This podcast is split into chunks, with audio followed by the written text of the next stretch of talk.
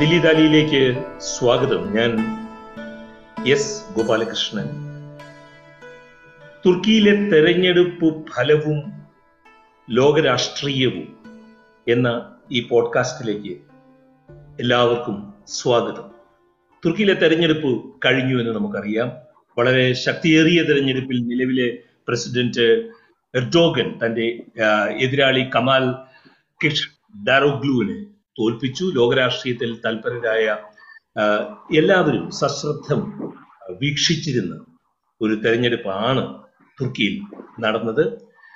തെരഞ്ഞെടുപ്പിൽ എർഡോഗിനെതിരെ ഉണ്ടായിരുന്ന ജനവികാരവും ഒരുപക്ഷെ അദ്ദേഹം പിന്നിലേക്ക് പോയേക്കാമെന്ന് പാശ്ചാത്യ മാധ്യമങ്ങളിൽ പടർന്നിരുന്ന ധാരണകളുമെല്ലാം തെരഞ്ഞെടുപ്പിന് മേലുള്ള ലോകത്തിന്റെ പൊതുവായ ആകാംക്ഷ വർദ്ധിപ്പിച്ചിരുന്നു. ദില്ലി ദാലിയിൽ ഈ വിഷയത്തെക്കുറിച്ച് സംസാരിക്കുവാനായി അതിഥിയായി എത്തിയിരിക്കുന്നത് ദ ഹിന്ദു ദിനപത്രത്തിന്റെ ഇന്റർനാഷണൽ അഫയേഴ്സ് എഡിറ്ററായ സ്റ്റാൻലി ജോണിയാണ്. ദില്ലി ദാലിയുടെ ശ്രോതാക്കൾക്ക് പരിചിതരാണ്. അദ്ദേഹം അദ്ദേഹം ഇതിനു മുമ്പ് പല തവണ ദില്ലി ദാലിയിൽ അതിഥിയായി എത്തിയിട്ടുണ്ട്. സ്വാഗതം Stanley. Thank you sir thanks for having me എന്താണ് തുർക്കിയിലെ തെരഞ്ഞെടുപ്പ് ഫലം ലോകത്തോട് പറയുന്നത്? ഞാൻ പൊതുവായ ഒരു ചോദ്യം ആദ്യം ചോദിക്കും. അതായത് ഒന്ന് ഇപ്പോ സാർ പറഞ്ഞതുപോലെ മെയ് പതിനാലാം തീയതിയിലെ തെരഞ്ഞെടുപ്പിന് മുൻപ് പൊതുവിൽ ഉണ്ടായിരുന്ന ഒരു എന്താണ് പറയാ ഒപ്പീനിയൻ പോൾസും എല്ലാം പറഞ്ഞിരുന്നത് എർദോവാൻ ഈ തെരഞ്ഞെടുപ്പിൽ പരാജയപ്പെട്ടേക്കാം എന്നാണ്. അന്താരാഷ്ട്ര മാധ്യമങ്ങളെല്ലാം റിപ്പോർട്ട് ചെയ്തത് ആ നിലയിലാണ്. ഉദാഹരണത്തിന് ദ എക്കോണമിസ്റ്റ് മാഗസിൻ ഒരു അവരുടെ ഒരു കവർ സ്റ്റോറി ഈ വർഷത്തെ ഏറ്റവും പ്രധാനപ്പെട്ട ഇലക്ഷൻ എന്നാണ് തുർക്കിയിലെ ഇലക്ഷൻ അവർ വിളിച്ചത്. എന്നിട്ട് അവർ പറഞ്ഞത് Erdogan could lose this election എന്നുള്ളതാണ്. ഇപ്പോ ഒപ്പീനിയൻ പോൾസ് എല്ലാം പറഞ്ഞത് എർദോവാന്റെ ഒപ്പോസി ആയിട്ടുള്ള കിലിച്ച് ദറോഗ്ലു കമാൽ കിലിച്ച് ദറോഗ്ലു അദ്ദേഹം ഏതാനും പോയിന്റുകൾക്ക് മുന്നിലായിരുന്നു എന്നുള്ളതാണ്. പക്ഷെ ഒന്നാം റൗണ്ട് തെരഞ്ഞെടുപ്പിന്റെ റിസൾട്ട് വന്നപ്പോൾ നമ്മൾ കണ്ടത് എർദോവാന് നാൽപ്പത്തി ഒമ്പത് പ്ലസ് ശതമാനം വോട്ട് കിട്ടുകയും അദ്ദേഹം ഒന്നാമതെത്തുകയും ചെയ്തു എന്നുള്ളതാണ്. പക്ഷെ അതേസമയം തന്നെ എർദോവാൻ ഒന്നാം റൗണ്ടിൽ ജയിക്കാനായില്ല എന്നതും ഒരു യാഥാർത്ഥ്യമാണ്. കഴിഞ്ഞ തവണത്തെ ഇലക്ഷനിൽ അതായിരുന്നില്ല നടന്നത്. ഇപ്പൊ രണ്ടായിരത്തി പതിനെട്ടിലാണ് എർദോവാൻ പുതിയ കോൺസ്റ്റിറ്റ്യൂഷന് കീഴിലുള്ള ആദ്യത്തെ പ്രസിഡൻഷ്യൽ തെരഞ്ഞെടുപ്പ്. കോൺസ്റ്റിറ്റ്യൂഷൻ അമെൻഡ് ചെയ്തതിനു ശേഷമുള്ള ആദ്യ പ്രസിഡൻഷ്യൽ ഇലക്ഷൻ രണ്ടായിരത്തി പതിനെട്ടിലായിരുന്നു. അതിൽ ഫസ്റ്റ് റൗണ്ടിൽ തന്നെ എർദോവാൻ ജയിക്കുകയുണ്ടായി. എന്ന് മാത്രമല്ല എർദോവാനും അദ്ദേഹത്തിന്റെ ഏറ്റവും അടുത്ത റൈവലിനും ഇടയിലുള്ള ഗ്യാപ്പ് എന്ന് പറയുന്നത് ട്വന്റി പോയിന്റ്സോ ട്വന്റി പെർസെന്റേജ് പോയിന്റ്സോ മറ്റോ ആയിരുന്നു. നേരെ തിരിച്ച് അത് ഈ ഇലക്ഷനിൽ വന്നപ്പോൾ ഏകദേശം രണ്ട് പോയിന്റ് മൂന്ന് പോയിന്റ് വ്യത്യാസത്തിലാണ് ഒന്നാം റൗണ്ട് തിരഞ്ഞെടുപ്പ് അവസാനിക്കുകയും എർദോവാൻ ഒന്നാം റൗണ്ടിൽ ജയിക്കാനായില്ല എന്നുള്ളത്. ഇത് ദാറ്റ് ഇറ്റ് സെൽഫ് സൂചിപ്പിക്കുന്നത് ബേസിക്കലി എർദോവാൻ ബ്രാൻഡ് ഓഫ് പോളിറ്റിക്സിന്റെ പൊളിറ്റിക്സ് ഒരുപാട് ചാലഞ്ചസ് നേരിടുന്നു എന്നുള്ളതാണ്. പക്ഷെ അതേസമയം തന്നെ എർദോവാനെ പരാജയപ്പെടുത്താൻ ഉള്ള ഒരു ശക്തി ഒപ്പോസിഷൻ ഇനിയും ആർജിക്കാനായില്ല എന്നതും ഒരു യാഥാർത്ഥ്യമാണ്. അതായത് ഒരുപാട് വെല്ലുവിളികൾക്കുള്ളിലാണ് ഈ തെരഞ്ഞെടുപ്പ് നടന്നത്.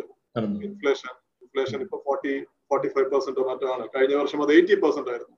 ഹൈപ്പർ ഇൻഫ്ലേഷൻ ആണ് ടർക്കിയിൽ രാജ്യത്തിന്റെ ഫോറിൻ എക്സ്ചേഞ്ച് റിസർവ് നെഗറ്റീവിലാണ് ലിറ കറൻസി കഴിഞ്ഞ രണ്ടു വർഷം കൊണ്ട് സിക്സ്റ്റി പെർസെന്റ് മറ്റാണ് ക്രാഷ് ആയിരിക്കുന്നത്. സോ ബേസിക്കലി ടർക്കിയുടെ എക്കോണമി എന്ന് പറയുന്നത് വളരെ പ്രശ്നത്തിലാണ്. ഇത് എർദോവാൻ രണ്ടായിരത്തി മൂന്നിൽ രണ്ടായിരത്തി രണ്ടിലാണ് അദ്ദേഹത്തിന്റെ പാർട്ടി ജയിക്കുന്നത്. രണ്ടാ രണ്ടായിരത്തി മൂന്നിലാണ് എർദോവാൻ പ്രധാനമന്ത്രിയാവുന്നത്. അപ്പൊ രണ്ടായിരത്തി രണ്ട് രണ്ടായിരത്തി മൂന്നിൽ എ കെ പിയുടെ വളർച്ചയ്ക്ക് കാരണമായിട്ടുള്ള സമാനമായിട്ടുള്ള ഒരു സാമ്പത്തിക സാഹചര്യമാണ് ടർക്കിയിൽ എന്നുള്ളത്. പക്ഷെ എന്നിട്ടും ഒപ്പോസിഷന് ജയിക്കാനായില്ല എന്നതാണ് ഇതിന്റെ ഒരു യാഥാർത്ഥ്യം.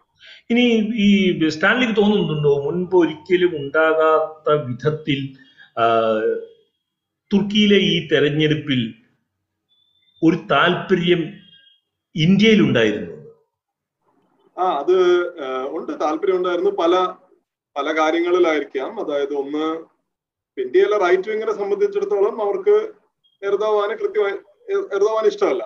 ബേസിക്കലി ഇവിടെ ഒരു മിറർ സിമിലാരിറ്റീസ് ഉണ്ട് ഒരുപാട് സിമിലാരിറ്റീസ് ഉണ്ട്. പക്ഷെ സെയിം എർദോവാന്റെ ഫോറിൻ പോളിസി എന്ന് പറയുന്നത് ഒരു ഇസ്ലാമിസ്റ്റ് കണ്ടന്റ് ഉള്ള ഫോറിൻ പോളിസിയാണ് ബേസിക്കലി എർദോവാന്റെ നമുക്ക് പിന്നീട് ഡിസ്കസ് ചെയ്യാൻ വേണമെങ്കിൽ. പക്ഷെ ഒരു അതിന് അതിൽ ഒരുപാട് യൂട്ടേൺസ് ടേൺസ് ഒക്കെ അദ്ദേഹം എടുത്തിട്ടുണ്ടെങ്കിൽ തന്നെയും ഫണ്ടമെന്റലി ഒരു ഇസ്ലാമിസ്റ്റ് കണ്ടന്റ് ഉള്ള ഫോറിൻ പോളിസിയാണ് ഇപ്പൊ ഇന്ത്യയുടെ കാര്യത്തിൽ കശ്മീർ ഇഷ്യൂലൊക്കെ എർദോവൻ വളരെ വോക്കൽ ആയിട്ടുള്ള നിലപാട് എടുത്തിട്ടുള്ള ഒരാളാണ്.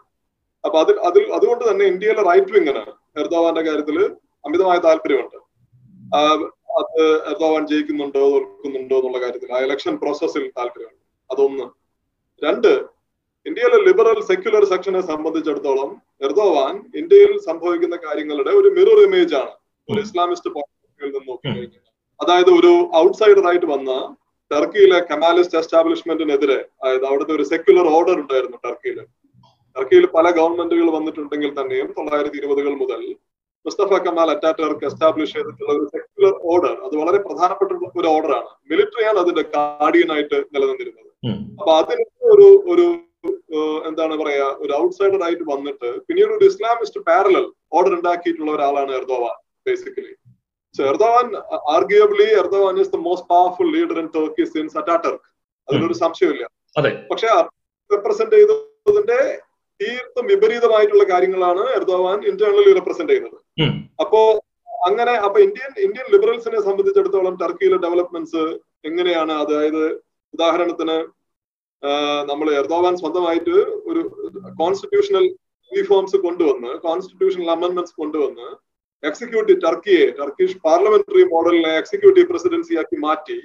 സ്വയം പ്രസിഡന്റായി മാറി. അപ്പൊ ഒരു റിപ്പബ്ലിക്കൻ മൊണാർക്ക് എന്നൊക്കെ നമ്മൾ പറയുന്ന അത്രയും പവർഫുൾ ആയിട്ടുള്ള പൊസിഷനിൽ എത്തിയിട്ടുള്ള ഒരാളാണ് അപ്പൊ അത് ഇപ്പോ എന്താണ് പറയാ ഒരുപാട് മാറ്റങ്ങളിലൂടെ കടന്നു പോകുന്ന ഒരു സമയമാണ് ഇന്ത്യയും ഇവിടെ. ഹിന്ദുത്വ ഗവൺമെന്റ് തീർച്ചയായിട്ടും അവർക്ക് ഒരുപാട് മാറ്റങ്ങൾ ഇന്ത്യനെ മാറ്റി തീർക്കേണ്ടതുണ്ട് നമ്മൾ കഴിഞ്ഞ ദിവസം പാർലമെന്റ് ഇനോഗ്രേഷൻ കാര്യങ്ങളൊക്കെ നമ്മൾ കണ്ടതാണ്.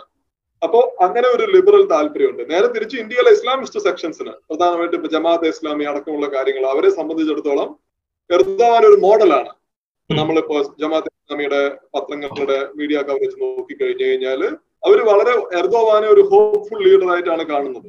അതായത് ടർക്കിയുടെ ഒരു റിഡൻഡന്റ് ആയിട്ടുള്ള സെക്യുലർ പാസ്റ്റിൽ നിന്നും ടർക്കിയുടെ പൈതൃകത്തെ റിവൈവ് ചെയ്ത ഇസ്ലാമിസ്റ്റ് പാസ്റ്റിനെ ഇസ്ലാമിസ്റ്റ് ഗ്ലോറിയെ റിവൈവ് ചെയ്ത ഒരു ഓട്ടമൻ ഫോറിൻ പോളിസിയെ തിരികെ കൊണ്ടുവരുന്ന ഒരു പവർഫുൾ ആയിട്ടുള്ള ഒരു ലീഡർ ആയിട്ടാണ് അവർ എർദോവാനെ കാണുന്നത്. അപ്പൊ അങ്ങനെ അങ്ങനെ ഒരു ത്രീ ഡയമെൻഷനൽ താല്പര്യമാണ് ടർക്കി ടർക്കിയുടെ കാര്യത്തിൽ എനിക്ക് തോന്നുന്നു ഇന്ത്യയിൽ ഉള്ളത്. നമ്മൾ നോക്കിക്കഴിഞ്ഞാൽ. അപ്പൊ ഈ ജമാഅത്തെ ഇസ്ലാമി പോലെയുള്ള സംഘടനകളെ എർദോഗനെ കാണുന്നത് എങ്ങനെയാണ്? എന്നാൽ രാഷ്ട്രീയമായിട്ട് ഈ ഭാരതീയ ജനതാ പാർട്ടിക്ക് എർദോഗന്റെ താല്പര്യം രാഷ്ട്രീയത്തിനോട് വിയോജിപ്പുണ്ടെങ്കിലും ആ മാതൃകയോട് സമാനതകളുള്ള രീതിയിൽ പ്രവർത്തിക്കുന്ന ഒരു രാഷ്ട്രീയ പാർട്ടി ഇന്ത്യയിൽ അധികാരത്തിൽ നിൽക്കുന്നു എന്നുള്ളത്. എന്നാൽ സെക്യുലർ രാഷ്ട്രീയത്തിനെ സംബന്ധിച്ചിടത്തോളം ഇന്ത്യയിലും തുർക്കിയിലും സംഭവിച്ചുകൊണ്ടിരിക്കുന്ന തിരിച്ചടികളുടെ സമാനതകൾ നോക്കുന്നു. ഇതെല്ലാം ഞാൻ സമ്മതിക്കുന്നു. പക്ഷേ ഇതിനും ആദ്യം തന്നെ സ്റ്റാൻലി പറഞ്ഞിരുന്നല്ലോ പ്രതീക്ഷിച്ചതിൽ കൂടുതൽ ശക്തമായ രീതിയിലൊരു പ്രതിരോധം കാഴ്ചവെക്കുവാൻ പ്രതിപക്ഷത്തിന് കഴിഞ്ഞു എന്നുള്ളത്. എന്നാൽ എന്തെല്ലാം രാഷ്ട്രീയ ഘടകങ്ങളാണ് എർദോഗന് അനുകൂലമായി ഉണ്ടായിരുന്നത്? എനിക്ക് തോന്നുന്നു ഒന്ന് എലക്ഷൻ ഇപ്പോ എലക്ഷൻ പ്രോസസ് ഇറ്റ് സെൽഫ് അത് free it was a free election basically അതായത് നമ്മളിപ്പോ എർദോവാൻ ടർക്കിയിലെ മൊത്തം വോട്ടേഴ്സിലെ ഫിഫ്റ്റി ടു പെർസെന്റ് ആളുകൾ എർദോവാൻ അനുകൂലമായിട്ട് at the end of the day vote ചെയ്തത് കൊണ്ടാണ് അദ്ദേഹം റീ എലക്ട് ചെയ്യപ്പെട്ടിരിക്കുന്നത് എലക്ഷൻ പ്രോസസ്സിനെ ഇവൻ കിളിച്ച് ദരോഗ്ലുവും ചോദ്യം ചെയ്തിട്ടില്ല. പക്ഷെ election process I mean the question was അതായത് നീതിയുക്തമായ തെരഞ്ഞെടുപ്പാണ് ഒരളവ് വരെ അവിടെ നടക്കുന്നത്. ആ വോട്ടിംഗ് പ്രോസസ് അതിനെപ്പറ്റി വലിയ ആരോപണങ്ങളൊന്നും തന്നെ ഇല്ല പക്ഷേ ആ വോട്ടിംഗിലേക്ക് നയിച്ചിട്ടുള്ള കാര്യങ്ങൾ അതായത് ആ campaign whether it was whether there was a level playing field അതുണ്ടായിരുന്നില്ല basically അതായത് മുഴുവൻ സ്റ്റേറ്റ് ഇൻസ്റ്റിറ്റ്യൂഷൻസ് എർദോവാന്റെ കമാൻഡിലായിരുന്നു അപ്പോ തെരഞ്ഞെടുപ്പിന് മുൻപ് എർദോവാൻ ഗവൺമെന്റ് റിസോഴ്സസ് ഉപയോഗിച്ചിട്ടുള്ള ഒരുപാട് കാര്യങ്ങൾ ചെയ്തിട്ടുണ്ട്. ആ ഒരു അധികാരം അദ്ദേഹത്തിന്റെ കൈപ്പിടിയിൽ ഒതുക്കാനായിട്ട്. രണ്ട് മീഡിയ അപ്പൊ അതിലും സിമിലാരിറ്റീസ് ഉണ്ട്. ഇന്ത്യയിലെ സാഹചര്യവും അവിടുത്തെ സാഹചര്യവും. അതായത് ഒരുപാട് ജേർണലിസ്റ്റുകളെ കഴിഞ്ഞ ഇരുപത് കൊല്ലത്തിനുള്ളിൽ അറസ്റ്റ് ചെയ്യപ്പെട്ടിട്ടുണ്ട്. പലരും ജയിലിലാണ് ഇപ്പോഴും. ഫ്രീ മീഡിയ എന്നുള്ള കൺസെപ്റ്റിനെ എർദോവാൻ ഗവൺമെന്റ് സ്റ്റൈഫിൾ ചെയ്ത് സ്റ്റൈഫിൾ ഔട്ട് ചെയ്ത് കളയാണ് ഉണ്ടായത് ട്രഡീഷണൽ മീഡിയ കൺട്രോൾ ചെയ്യുന്നത് എർദോവാന്റെ സുഹൃത്തുക്കളായിട്ടുള്ള ബില്യനേഴ്സ് ആണ് ഇന്ന്. അപ്പൊ അവർ പൊതുവെ ഗവൺമെന്റ് സ്കൂളുകളാണ് പ്രത്യേകിച്ചും ഇലക്ട്രോണിക് മീഡിയ ടെലിവിഷൻ മീഡിയ ചെയ്യുന്നത് അപ്പോ മീഡിയ ഇൻഫർമേഷൻ എൻവയൺമെന്റ് എറുതാവാൻ അനുകൂലമാണ്. ഗവൺമെന്റ് ഇൻസ്റ്റിറ്റ്യൂഷൻസ് റിസോഴ്സസ് എറുതാവാൻ അനുകൂലമാണ്. പിന്നെ ഏറ്റവും പ്രധാനപ്പെട്ട ഒരു കാര്യം ടർക്കിയുടെ റിലീജിയസ് ഡയറക്ടോറിയേറ്റ് ഡിയാനറ്റ് എന്ന് പറയുന്നത്. പഴയ അത് ഈ കമാലിസ്റ്റ് ഇൻസ്റ്റിറ്റ്യൂഷൻ ആണ് ബേസിക്കലി അതായത് ഈ ഓട്ടോമൻ കാലിഫൈറ്റിനെ അബോളിഷ് ചെയ്തതിനു ശേഷം മുസ്തഫ കമാലിന്റെ നേതൃത്വത്തിൽ അവർ ടർക്കിയിലെ റിലീജിയസ് ഇൻസ്റ്റിറ്റ്യൂഷൻസിനെ കൺട്രോൾ ചെയ്യാൻ വേണ്ടി കൊണ്ടുവന്നിട്ടുള്ള ഒരു ഡയറക്ടറേറ്റ് ആണ് ഡിയാനറ്റ് ഡിയാനറ്റ് അപ്പൊ അന്ന് കമാലിസ്റ്റുകൾ ഇതിനെ ചെയ്തത് ദിയാനറ്റ് വഴിയാണ് ഇമാംമാരെ അപ്പോയിന്റ് ചെയ്യുന്നത്. അപ്പോ ഈ മോസ്കുകളെയും അതുപോലെയുള്ള ഈ റിലീജിയസ് സെർമൻസിനെയൊക്കെ കൺട്രോൾ ചെയ്യാൻ വേണ്ടിയിട്ട് ഒരു സെക്യുലറൈസേഷന്റെ ഭാഗമായിട്ട് ഉപയോഗിക്കാൻ വേണ്ടിയിട്ടാണ് കമാലിസ്റ്റുകൾ ഇതിനെ അങ്ങനെ ഒരു ഇൻസ്റ്റിറ്റ്യൂഷൻ കൊണ്ടുവരുന്നത്. എർദോവാന്റെ എ കെ പാർട്ടി രണ്ടായിരത്തി രണ്ടിൽ അധികാരത്തിൽ വന്ന എ കെ പാർട്ടി അവർ ആദ്യം തന്നെ ചെയ്ത ഒരു കാര്യം ഈ ദിയാനറ്റിനെ പിടിച്ചെടുക്കുക എന്നുള്ളതാണ്. അവരതിന് ഉപയോഗിച്ചത് നേരെ വിപരീതമായിട്ടുള്ള ആവശ്യത്തിന് വേണ്ടിയിട്ടാണ്. അതായത് അവർ made the imams more powerful അപ്പൊ അവർ നേരെ തിരിച്ച് ഇപ്പോ ഈ ഇമാംമാരെ അപ്പോയിന്റ് ചെയ്യുന്നത് ദിയാനറ്റ് ആണ്. ദിയാനറ്റ് എർദവാൻ ഗവൺമെന്റിന്റെ കീഴിലാണ്. അവരുടെ പബ്ലിക് സെർമൻസും അതുപോലെ മോസ്കിലെ സെർമൻസും എല്ലാം എ കെ പാർട്ടിക്ക് അനുകൂലമാണ്. അപ്പൊ ഈ റിലീജിയസ് ഇൻസ്റ്റിറ്റ്യൂഷൻസിനെ ബേസിക്കലി ഗവൺമെന്റും ഉലേമയും തമ്മിലുള്ള ഒരു നെറ്റ്വർക്ക് എർദവാൻ ഉണ്ടാക്കിയെടുത്തിട്ടുണ്ട്. അപ്പൊ നമ്മൾ നമ്മൾ വോട്ടിംഗ് പാറ്റേൺ ടർക്കിയിലെ വോട്ടിംഗ് പാറ്റേൺ നോക്കിക്കഴിഞ്ഞാൽ ടർക്കിയുടെ ഹാർട്ട് ലാൻഡ് കോൺസർവേറ്റീവ് ആയിട്ടുള്ള പയസ് ആയിട്ടുള്ള ടർക്കിയിലെ ഹാർട്ട് ലാൻഡ് ഓവർവെൽമിംഗ്ലി എർദോവാൻ അനുകൂലമായിട്ടാണ് വോട്ട് ചെയ്തിരിക്കുന്നത്. സെവന്റി പെർസെന്റോളം അനാറ്റോളിയ ഹാർട്ട് ലാൻഡ് നേരെ തിരിച്ച് കുറെ കൂടി ലിബറൽ ആൻഡ് മോഡേൺ ആയിട്ടുള്ള കോസ്റ്റൽ റീജിയൻ അതേപോലെ ടർക്കിയിലെ ഏറ്റവും പ്രധാനപ്പെട്ട നഗരങ്ങൾ ഈവൻ ഈസ്താംബൂളും അങ്കാരയും ഉൾപ്പെടെയുള്ള നഗരങ്ങൾ. ഒരു കാലത്ത് ഇസ്താംബൂളിലെ മേയറായിരുന്നു എർദോഗാൻ ആയിരത്തി തൊള്ളായിരത്തി തൊണ്ണൂറ്റി നാല് തൊണ്ണൂറ്റി ഏഴ് തൊണ്ണൂറ്റിയെട്ട് സമയത്ത്. അന്ന് എർദോവാൻ സ്വയം വിളിച്ചത് ഇസ്താംബൂളിന്റെ മേയർ മാത്രമല്ല ഇസ്താംബൂളിന്റെ ഇമാം കൂടിയാണ് ഞാൻ എന്നാണ് എർദോവാൻ എന്ന് പറഞ്ഞത്. അപ്പൊ എർദോവാൻ അത്രയും ശക്തമായി പിന്തുണച്ചിരുന്ന ഒരു നഗരമായിരുന്നു ഇസ്താംബുൾ. ഇസ്താംബുളിൽ നിന്നാണ് എർദോവാന്റെ വളർച്ച ആരംഭിക്കുന്നത്. പക്ഷെ ആ ഇസ്താംബുൾ ഇന്ന് എർദോവാന്റെ കയ്യിലില്ല. യുനോ ഒരുപാട് ഹിസ്റ്റോറിക്കൽ സിഗ്നിഫിക്കൻസ് ഉള്ള നഗരമാണ്. അപ്പൊ നമ്മൾ വോട്ടിംഗ് പാറ്റേൺ നോക്കിക്കഴിഞ്ഞാൽ ടർക്കിയിലെ ഹാർട്ട്ലാൻഡ് പൂർണമായും എർദോവാന്റെ കൂടെ നിൽക്കുകയും നേരെ തിരിച്ച് കുറെ കൂടി ലിബറൽ ആൻഡ് മോഡേൺ ആയിട്ടുള്ള ഈസ്റ്റേൺ നഗരങ്ങളായാലും വലിയ നഗരങ്ങളായാലും അതേപോലെ Kurdish south east Turkey Kurdish ആളുകൾ കുർദുകൾ താമസിക്കുന്ന സൗത്ത് ഈസ്റ്റ് ടർക്കി ആയാലും ഇവരെല്ലാവരും കിലിച്ച് ദരോഗുൾ ദരോഗ്ലൂനാണ് വോട്ട് ചെയ്തത്. അപ്പൊ നമ്മൾ ഞാൻ പറയുന്നത് ഈ എർദവാന് എതിരെയുള്ള റെസിസ്റ്റൻസ് വളരെ പവർഫുൾ ആണ് because at the end of the day ഒരു ഫോർ പോയിന്റ് ഡിഫറൻസ് ആണുള്ളത്. പക്ഷേ ആ പക്ഷെ അതേസമയം തന്നെ ആ ഒരു എർദവാൻ എന്താ നമ്മൾ ഈ പറയുന്ന ഒന്ന് ഇൻസ്റ്റിറ്റ്യൂഷൻസിന് മീതെ എർദവാനുള്ള കൺട്രോൾ അതുപോലെ റിലീജിയസ് ഇൻസ്റ്റിറ്റ്യൂഷനിലൂടെയുള്ള അതിൽ ഉള്ള എർദവാനുള്ള കൺട്രോൾ അത് that helps him remain popular ഒരുപാട് പ്രതിസന്ധികൾ നേരിടുമ്പോഴും സാമ്പത്തികമായിട്ടുള്ള പ്രശ്നങ്ങളിലൂടെ തുർക്കി കടന്നു പോകുമ്പോഴും ഇത്തരത്തിലുള്ള ഒരു സാഹചര്യം എർദോവാനെ പോപ്പുലർ ആയിട്ട് നിലനിർത്താൻ സഹായിക്കുന്നുണ്ട്. രണ്ട് എനിക്ക് തോന്നുന്നു ഒപ്പോസിഷൻ ആളുകൾ ഇപ്പോഴും ഭൂരിഭാഗം അതായത് majority of the Turks still consider Erdogan a better option അതായത് ഉദാഹരണത്തിന് ഇപ്പോ ടർക്കിയിൽ എർത്ത് ക്വേക്ക് ഉണ്ടായപ്പോൾ അമ്പതിനായിരത്തോളം ആളുകൾ അവിടെ കൊല്ലപ്പെട്ടു മരിച്ചു എർത്ത് ക്വേക്കിൽ അപ്പോ അതിനുശേഷം വന്നിട്ടുള്ള ഒരു പ്രധാനപ്പെട്ട വിമർശനം ഒന്ന് ഗവൺമെന്റിന്റെ response to the earthquake രണ്ട് ഗവൺമെന്റിന്റെ ബിൽഡിംഗ് പെർമിറ്റ് പോളിസി എർദോവാൻ ഗവൺമെന്റിന്റെ ഇത് രണ്ടും ചോദ്യം ചെയ്യപ്പെടുകയുണ്ടായി. പലരും പ്രതീക്ഷിച്ചത് ഈ എർത്ത് ക്വേക്ക് എർദോവാനെ കൂടുതൽ ദുർബലപ്പെടുത്തും എന്നുള്ളതാണ്. ഇലക്ഷൻ ഇയർ ആയതുകൊണ്ട്. ഇപ്പൊ നമ്മൾ എർത്ത് ക്വേക്ക് സംഭവിച്ചിട്ടുള്ള പ്രൊവിൻസുകൾ നോക്കിക്കഴിഞ്ഞാൽ അവിടെ എല്ലായിടത്തും എർദവാനാണ് ലീഡ് ചെയ്യുന്നത്.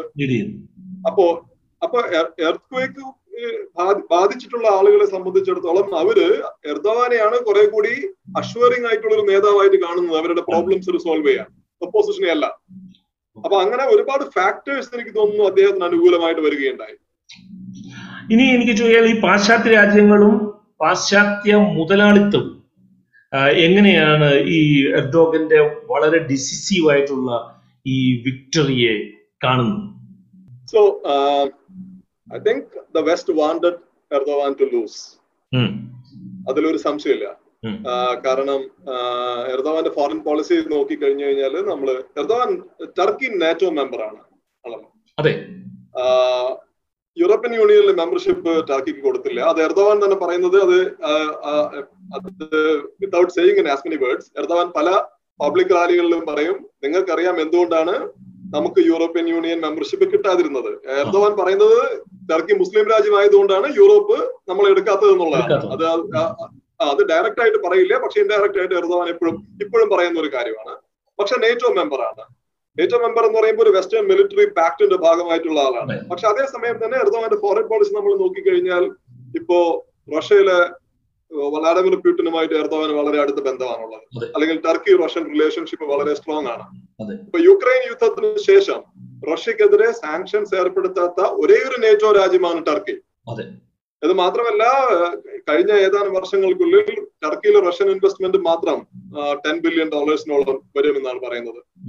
അപ്പോ ഇപ്പോ സാങ്ഷൻസിൽ ടർക്കി ജോയിൻ ചെയ്യാത്തത് കൊണ്ട് പല റഷ്യൻ ബിസിനസ് മെൻ ആളുകളും പല Russian business people they come and invest in Turkey they also use Turkey to for their as a conduit of their financial transactions. Okay. Okay. So Turkey has emerged as a vital link for Russian business.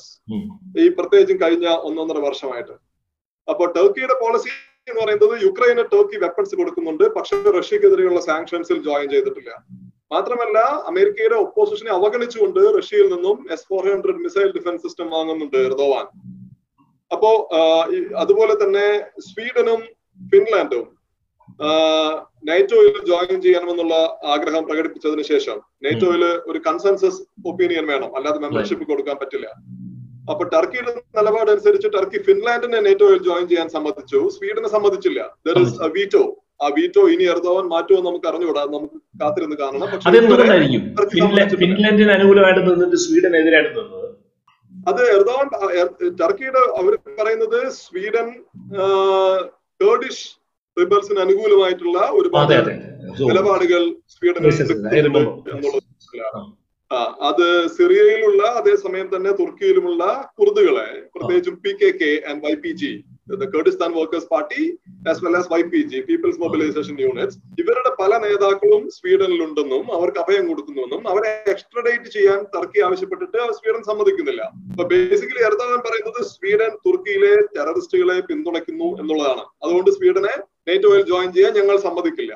അപ്പൊ Sweden നമ്മൾ മലയാളത്തിൽ പറയില്ലേ നമ്മൾ ഒരു സ്ഥലത്ത് നിന്ന് ഇറങ്ങുകയും ചെയ്തു ലക്ഷ്യസ്ഥാനത്ത് എത്തിയതുമില്ല എന്ന അവസ്ഥയിലാണ് സ്വീഡന്റേത്. ഇപ്പോ അതായത് അവർക്ക് നേറ്റോയിൽ പോകാനുള്ള ആഗ്രഹം പ്രകടിപ്പിക്കുകയും ചെയ്തു. അതിന്റെ പേരിൽ ഒരു റഷ്യയെ പിണക്കി. പക്ഷെ നേറ്റോയിൽ ജോയിൻ ചെയ്യാൻ പറ്റുന്നുമില്ല. ആ ഒരു അവസ്ഥയിലാണ് സ്വീഡൻ ഇപ്പോ. അപ്പോ ഇങ്ങനെ ഒരുപാട് ഫോറിൻ പോളിസി ബ്ലോക്കേജസ് ടർക്കി ഉണ്ടാക്കുന്നുണ്ട് വെസ്റ്റിന് അപ്പൊ വെസ്റ്റിന്റെ ഒരു കാൽക്കുലേഷൻ അനുസരിച്ച് എർദോവാൻ പോയി കമാൽ കല്ലിച്ച് തരോഗ്ലു പ്രസിഡന്റ് ആയി കഴിഞ്ഞാൽ അദ്ദേഹത്തിന്റെ കുറെ അദ്ദേഹത്തിന്റെ ഡൊമസ്റ്റിക്കലി ഒരു ലിബറൽ അപ്രോച്ച് ആണ്. ഫോറിൻ പോളിസിയിൽ അദ്ദേഹം പറഞ്ഞത് പടിഞ്ഞാറൻ രാജ്യങ്ങളുമായി കുറെ കൂടി ശക്തമായിട്ടുള്ള ഒരു ബന്ധം ഉണ്ടാക്കും എന്നുള്ളതാണ് അദ്ദേഹം പറഞ്ഞത്. So the west hope him to win so that they can bring Turkey over to their side and mount pressure on Russia അതായിരുന്നു അവരുടെ ഒരു കാൽക്കുലേഷൻ ഈ അത് ടർക്കിയെ പ്രത്യേകിച്ചും ഈ യുദ്ധം നടന്നുകൊണ്ടിരിക്കുന്ന ഒരു സാഹചര്യത്തിൽ ടർക്കിയെ പൂർണമായും ഇപ്പുറത്തേക്ക് അവരുടെ സൈഡിലേക്ക് കിട്ടുക എന്നത് പടിഞ്ഞാറിനെ സംബന്ധിച്ചിടത്തോളം ക്രിട്ടിക്കൽ ആയിരുന്നു. But that is not happening അപ്പൊ ഇനി എർദോവാൻ എന്തായാലും he will be there for five more years അപ്പൊ സ്റ്റേറ്റസ് കോ വേറൊരു ചോദ്യം എനിക്ക് ചോദിക്കാനുള്ള ഈ അങ്കാരയുടെ കിടപ്പ് തന്നെ തന്ത്രപ്രധാനമായ ഒരു കിടപ്പാണ്. ഈ ഏഷ്യയുടെ യൂറോപ്പിന്റെയും മധ്യത്തിൽ ഇങ്ങനെ കിടക്കുന്നു എന്നുള്ളത്. ഈ ഉക്രൈൻ വോറുമായിട്ട് ബന്ധപ്പെട്ട കാര്യങ്ങൾ പറഞ്ഞു നാറ്റോയുമായിട്ട് ബന്ധപ്പെട്ടുള്ള കാര്യങ്ങൾ പറഞ്ഞു.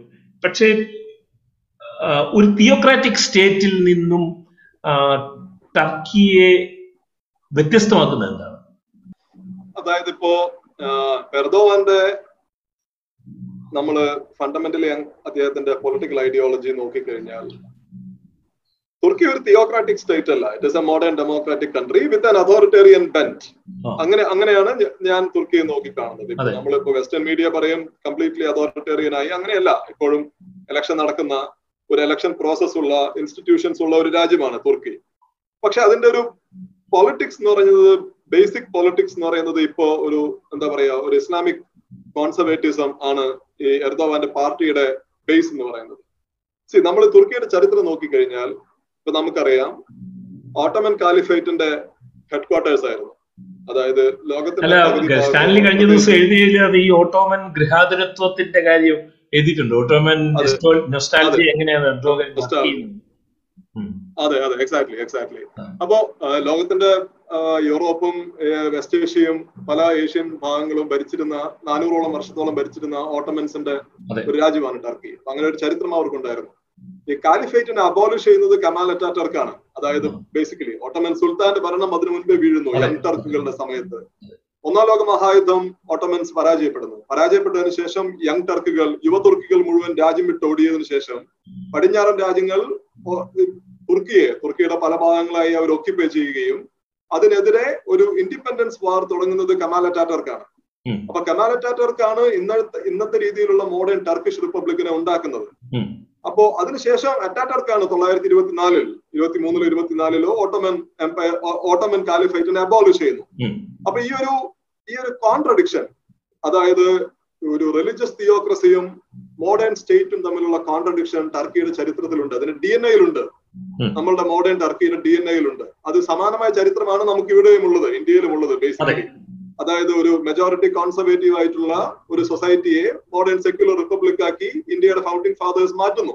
ആ ഒരു contradiction between conservative Hindutva and modern secularism same അതേ ചരിത്രമാണ് ടർക്കിയിലുള്ളത്. അപ്പൊ ടർക്കിയുടെ കാര്യത്തിൽ പക്ഷേ over the years Kemal Ataturk ഒരു മിലിറ്ററി ഓഫീസർ ആയിരുന്നു മുസ്തഫ കമാൽ. അപ്പോ മിലിറ്ററിയാണ് പിന്നീട് ടർക്കിഷ് സെക്യുലറിസത്തിന്റെ ഒരു ഗാർഡിയനായി മാറിയത്. മിലിറ്ററി ഇസ്ലാമിസത്തിന് എപ്പോഴും സസ്പിഷനിലൂടെയാണ് കണ്ടത്. കാരണം ഇസ്ലാമിസം ഒരു പോപ്പുലർ പ്രൊജക്ട് ആണ്. അത് പവർഫുൾ ആയി മാറിക്കഴിഞ്ഞാൽ തങ്ങളുടെ അധികാരത്തെ ചലഞ്ച് ചെയ്യുമെന്നുള്ളതായിരുന്നു മിലിറ്ററിയുടെ ഏറ്റവും വലിയ പ്രശ്നം. മാത്രമല്ല അവർ കമാലിസ്റ്റ് ലെഗസിയെ അവർ കാണുന്നത് ഒരു സെക്യുലർ ലെഗസി ആയിട്ടാണ്. അപ്പോ ഇപ്പൊ തുർക്കിയുടെ നമ്മൾ നോക്കിക്കഴിഞ്ഞാൽ പലപ്പോഴും പല ഘട്ടങ്ങളിൽ മിലിറ്ററി ഇന്റർവെൻഷൻസ് നടത്തിയിട്ടുണ്ട്. തൊള്ളായിരത്തി അറുപതിൽ എഴുപത്തി ഒന്നിൽ എൺപതിൽ തൊണ്ണൂറ്റിയേഴിൽ. തൊണ്ണൂറ്റിയേഴിലെ പ്രധാനമന്ത്രി എർബാഖാൻ അദ്ദേഹം എർദോവാന്റെ ഗുരുവാണ്. ബേസിക്കലി എർദോവാന്റെ ഏറ്റവും വലിയ പൊളിറ്റിക്കൽ ഇൻസ്പിറേഷൻ ആയിരുന്നു എർബാഖാൻ എർബാക്കാന്റെ വെൽഫെയർ പാർട്ടി വെൽഫെയർ പാർട്ടി ഇപ്പോഴത്തെ എ കെ പാർട്ടിയുടെ ഒരു predecessor ആണ്. വീണ്ടും നമ്മുടെ Jana Sangh and B J P പറയുന്ന പോലെ. അപ്പൊ ഈ വെൽഫെയർ പാർട്ടിയെ ബാൻ ചെയ്തതാണ് മിലിറ്ററി തൊണ്ണൂറ്റിയേഴിൽ എർബാഖാൻ ഭരണം വിട്ടൊഴിയേണ്ടി വന്നു. അതൊരു ഒരു ഇൻഡയറക്റ്റ് കൂ വഴി. അപ്പോ ഈ ഈ ഒരു കോൺട്രഡിക്ഷനിൽ നിന്ന് എർദോവാൻ പഠിച്ച ഒരു പാഠം എന്ന് പറയുന്നത് ബേസിക്കലി ഇവിടെ അധികാരം കൺസോളിഡേറ്റ് ചെയ്യണമെങ്കിൽ ടർക്കിയിൽ ഒന്ന് നിങ്ങൾ മെല്ലെ പോണം. You should play the long game രണ്ട് you need somebody which is you need something that is more powerful than the military മിലിറ്ററിയേക്കാൾ powerful ആയിട്ടുള്ള ആരാണ്? ആൻഡ് ദാറ്റ് ഇസ് റിലീജിയൻ അതെ. അപ്പോ എർദോവാൻ അതിനൊരു സമാനത അതിനൊരു സമാനത. നമ്മൾ ഇന്നലെ ഫോണിൽ സംസാരിച്ചപ്പോ ഈ കാര്യം ഒന്ന് ആനുഷംഗികമായിട്ട് സംസാരിച്ചിരുന്നു. ഈ ഒരു സമാനത പാകിസ്ഥാനിൽ പാകിസ്ഥാനിൽ ഇമ്രാൻഖാനിൽ കാണാൻ കഴിയുന്നുണ്ടോ? ഒന്ന് ചുരുക്കി പറഞ്ഞാൽ മതി. ഉണ്ട്. ഉണ്ട് ഉണ്ട്. മോറോർലെസ് നമുക്ക് പറയാം അതുണ്ട്. ബേസിക്കലി ഇമ്രാൻഖാനും അതായത് ഇപ്പോ ഇമ്രാൻഖാൻ ഒരു കാലത്ത് മിലിറ്ററിയുടെ ഡാർലിംഗ് ആയിരുന്നു. അദ്ദേഹം അധികാരത്തിൽ ഇരുന്ന സമയത്ത്. എർദോവാൻ അങ്ങനെ ഒരു ഡാർലിംഗ് ആയിരുന്നില്ല തുടക്കത്തിൽ. പക്ഷെ ഇന്ന് ഇന്ന് ഇന്ന് ഇമ്രാൻഖാൻ ബേസിക്കലി മിലിറ്ററിക്കെതിരെ റിവോൾട്ട് ചെയ്യുന്നുണ്ട് പാകിസ്ഥാനിൽ. അത് മാത്രമല്ല അതിൽ ഇമ്രാൻഖാൻ കൂട്ടുപിടിക്കുന്നത് വീണ്ടും മതത്തെയാണ്. പക്ഷെ ഇതിനൊരു ഡിഫറൻസ് ഇപ്പൊ ടർക്കിഷ് മിലിറ്ററി എന്ന് പറയുന്നത് ടർക്കിഷ് മിലിറ്ററിക്ക് ഒരു സ്ട്രോങ് സെക്യുലർ ലെഗസി ഉണ്ട് ബേസിക്കലി ഞാൻ പറയുന്നത് ഈ ഒരു കമാലിസ്റ്റ് നെറ്റ്വർക്ക് ഉള്ളതുകൊണ്ട്. പാകിസ്ഥാന്റെ മിലിറ്ററിക്ക് അതില്ല. പാകിസ്ഥാന്റെ മിലിറ്ററി എല്ലാ രീതിയിലുള്ള ഇസ്ലാമിസ്റ്റ് സംഘടനകളെയും. ഇസ്ലാമിസ്റ്റ് മിലിറ്റന്റ് ഗ്രൂപ്പുകളെയും അവരുടെ ഫോറിൻ പോളിസിക്ക് വേണ്ടി ഉപയോഗിച്ചിട്ടുള്ള ആളുകളാണ്. ചരിത്രപരമായി തന്നെ ഉപയോഗിച്ചിട്ടുള്ള ആളുകളാണ്. അതുകൊണ്ട് അവർക്ക് ഇമ്രാൻഖാൻ ഒരു കാലത്ത് അവരുടെ ഏറ്റവും വലിയ സഖ്യകക്ഷിയായിരുന്നു.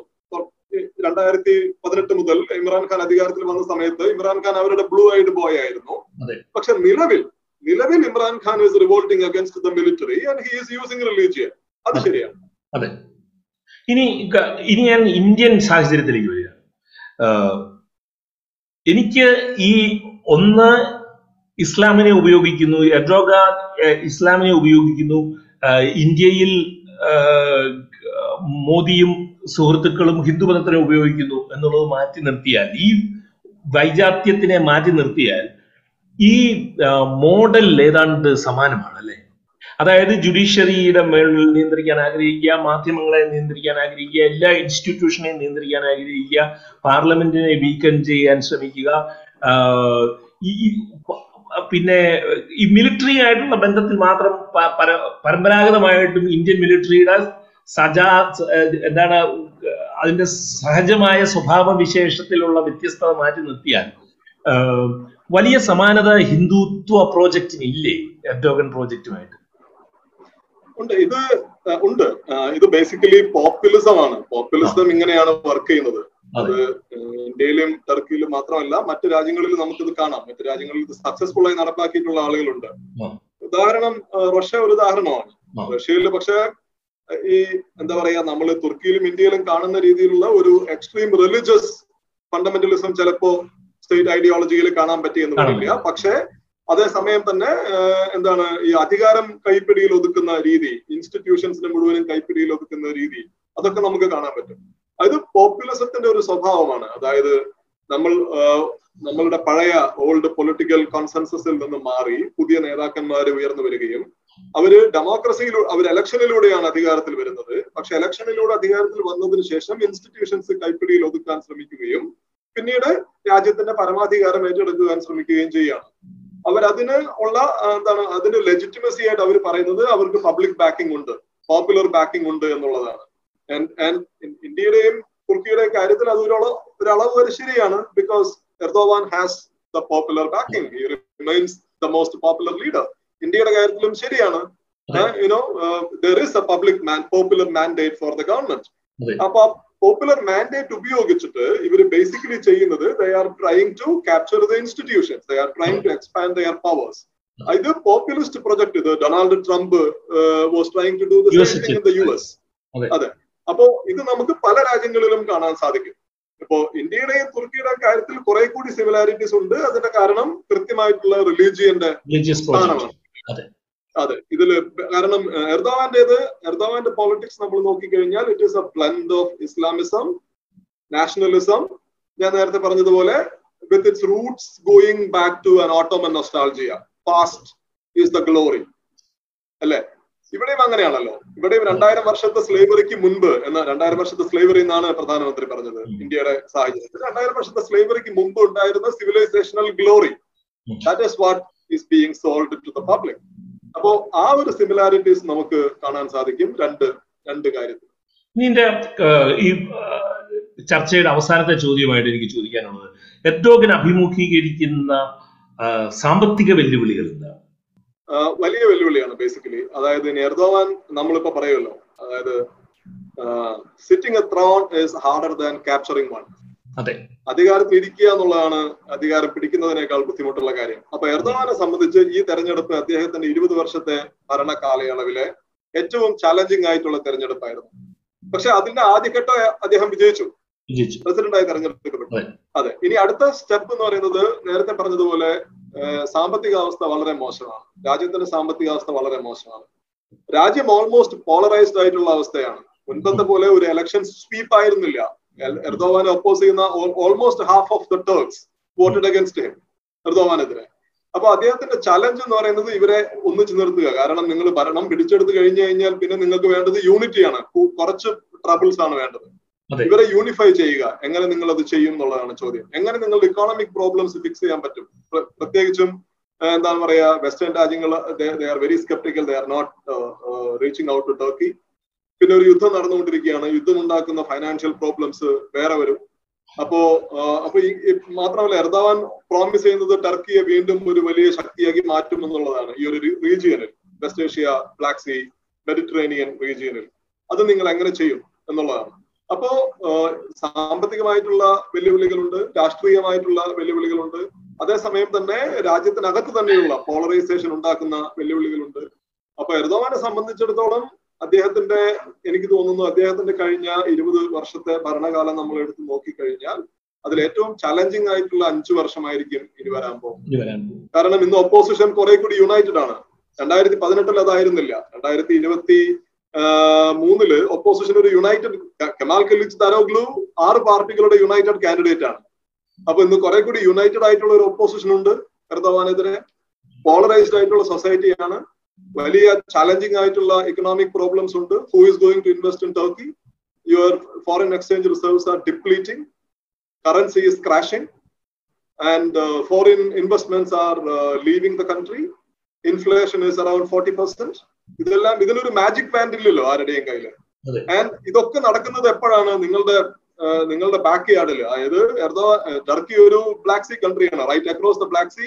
യുദ്ധം നടന്നുകൊണ്ടിരിക്കുകയാണ് റഷ്യയും യുക്രൈനും തമ്മിൽ അപ്പൊ ഇതിനൊരു മാജിക് വാൻഡ് ഒന്നും അദ്ദേഹത്തിന്റെ കയ്യിലില്ല. ആരുടെയും കയ്യിലില്ല ഇതിനൊരു മാജിക് വാൻഡ് അപ്പൊ ഇത്തരത്തിലുള്ള പ്രശ്നങ്ങളെ മുഴുവനും എങ്ങനെയാണ് അദ്ദേഹം ഹാൻഡിൽ ചെയ്യാൻ പോകുന്നത്? ഇതിനെല്ലാത്തിനും റിലീജിയൻ ആണോ ഒരേ ഒരു പ്രതിവിധി എന്നുള്ളതാണ് ചോദ്യം. അപ്പൊ ഈ എർദോഗൻ കൊണ്ടുവരുന്ന ചെങ്കോൽ എന്താണ് എർദോവാന്റെ ചെങ്കോലിൽ നമ്മൾ നേരത്തെ പറഞ്ഞതുപോലെ ഓട്ടോമിനിസമാണ് അതാണ് ഓട്ടോമിനിസമാണ് എർദോവാന്റെ ചെങ്കോൽ Erdogan is the new sultan. അല്ലെ he is the last sultan of Turkey Erdogan എന്തുകൊണ്ടാണ് ഹായ സോഫിയ വീണ്ടും ഒരു. മാറ്റിയത്. ഹായ സോഫിയ ഒറിജിനലി ഒരു ബൈസാൻഡിയൻ കത്തീഡ്രൽ ആണ്. കോൺസ്റ്റാന്റിനോപ്പിൾ പണിത ബൈസാൻഡിയൻ കത്തീഡ്രൽ ആണ് it is an eastern cathedral. And when the Ottomans captured the city in fifteen century അവർ അതിന് ഈ ഓർത്തഡോക്സ് പള്ളിയെ അവരൊരു മോസ്ക് ആക്കി മാറ്റി. ഓട്ടോമൻസിനെ സംബന്ധിച്ചിടത്തോളം അത് ഒരു വലിയ മെസ്സേജിംഗ് ആണ്. അതെ. അതായത് നൗ സുൽത്താൻ സുൽത്താൻ ആണ് രാജ്യത്തിന്റെ ഇനി ഭരണാധികാരി. അപ്പോ ഇനി ഇസ്ലാമാണ് നിങ്ങളുടെ മതം. അതുകൊണ്ട് ഈ പള്ളിയെ ഞങ്ങൾ മോസ്ക് ആക്കി മാറ്റുന്നു. കമാൽ അറ്റാറ്റർക്ക് അധികാരത്തിൽ വന്നപ്പോ അദ്ദേഹം എന്താണ് ചെയ്തത്? തൊള്ളായിരത്തി മുപ്പതുകളിൽ അദ്ദേഹം ഈ പള്ളിയെ വീണ്ടും അദ്ദേഹം ഒരു പള്ളി അദ്ദേഹം ഒരു മ്യൂസിയം ആക്കി മാറ്റി. കമാൽ അറ്റാറ്റർക്കിനെ സംബന്ധിച്ചിടത്തോളം ഈ പാസ്റ്റ് എന്ന് പറയുന്നത് അതൊരു മ്യൂസിയമാണ് ഈ ഓട്ടമൻ പാസ്റ്റ് എന്ന് പറയുന്നത് ഒരു മ്യൂസിയമാണ് അതുകൊണ്ട് ഈ അതുകൊണ്ട് ഇതിനെ ഒരു മ്യൂസിയം ആക്കി നില- നിലനിർത്തുക എന്നുള്ളതാണ് എർദോവാൻ വീണ്ടും ഈ മ്യൂസിയത്തെ മുസ്ലിം പള്ളിയാക്കി മാറ്റുകയാണ് ഉണ്ടായത്. എർദോവാൻ സ്വയം കാണുന്നത് മോഡേൺ ഡേ സുൽത്താൻ ആയിട്ടാണ്. ഓട്ടോമൻസ് എന്താണ് ചെയ്തത്? അതാണ് ചെയ്യുന്നത്. അദ്ദേഹം പബ്ലിക്കലി അദ്ദേഹത്തിന്റെ പ്രസ്താവനകൾ നമ്മൾ നോക്കിക്കഴിഞ്ഞാൽ കാണാം. ഈ ഓട്ടോമൻ മിലിറ്ററി കോൺക്വസ്റ്റിനൊക്കെ ന്യായീകരിക്കുന്ന ആളാണ്. അദ്ദേഹം പറയുന്നത് ഓട്ടോമൻ മിലിറ്ററി കോൺക്വസ്റ്റ് രാജ്യത്തിന്റെ പല ഭാ ലോകത്തിന്റെ പല ഭാഗങ്ങളിലേക്ക് നീതി കൊണ്ടുവന്നു എന്നുള്ളതാണ്. ജസ്റ്റിസ് കൊണ്ടുവന്നു എന്നുള്ളതാണ്. ഓട്ടോമൻസിന്റെ കാലത്താണ് ദശലക്ഷക്കണക്കിന് അർമീനിയൻസിനെ കശാപ്പ് ചെയ്യുന്നത് കൊലപ്പെടു കൊലപ്പെടുത്തുന്നത് ഇത് ഓട്ടോമൻസിന്റെ കാലത്താണ്. അത് ടർക്കി അംഗീകരിക്കുക പോലും ഇല്ല. അപ്പൊ ഈ ഒരു ഓട്ടമനിസമാണ് ഈ ഒരു ഓട്ടോമൻ ഗ്ലോറി ആണ് ഫണ്ടമെന്റലി അദ്ദേഹത്തിന്റെ ഐഡിയ അപ്പോൾ സമാനമായ പദ്ധതികൾ അവിടെ ഓട്ടോമനിസം ആണ് ചെങ്കോലെങ്കിൽ ഇവിടെ വേറെ ചെങ്കോലിനെ ബേസ് ചെയ്തുള്ള ഭരണ നയങ്ങളാണെന്നുള്ളത് നമുക്ക് അറിയാവുന്നതാണ് ഏതായാലും തുർക്കിയിലെ തെരഞ്ഞെടുപ്പ് വിജയം ആഗോള രാഷ്ട്രീയത്തിനും ലോകത്തിനോടും തുർക്കിയിലെ ജനങ്ങളോടും മറ്റ് മുസ്ലിം രാജ്യങ്ങളോടും യൂറോപ്യൻ രാജ്യങ്ങളോടും എല്ലാത്തിനും ഉപരി നമ്മുടെ ഇന്ത്യയോടും എന്ത് രാഷ്ട്രീയമാണ് സംസാരിക്കുന്നത് എന്ന് വളരെ ചുരുക്കി സംസാരിച്ചതിന് I'm thanking you and thanking you for your quality time for Dileep. Thank you sir. Thank you very much.